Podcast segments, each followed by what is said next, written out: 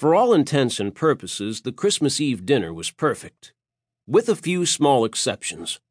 The turkey was dry, the mashed potatoes were lumpy, and the stuffing was a lot more like soup. Heck, it was runnier than the gravy. The cranberry sauce had congealed into patties, and the green beans were actually blue.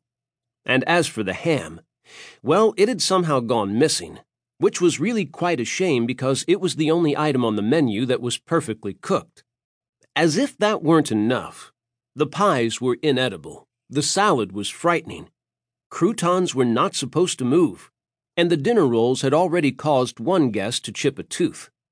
Ciopori felt positively mortified, and while Marquis had tried on more than one occasion to comfort his inconsolable mate, she wouldn't let him anywhere near her.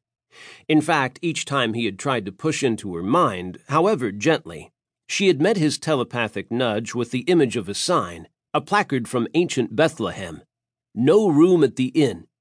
Now, as she sat down at the head of the table and surveyed the long rows of guests, she wondered what the heck she'd been thinking. The vampires were all seated on the left side of the table, and of course, they weren't eating a thing. Blood was their only fare. The Destinies, who had once been human and occasionally indulged, were all seated on the right, opposite their mates, but they were too afraid to try their own food.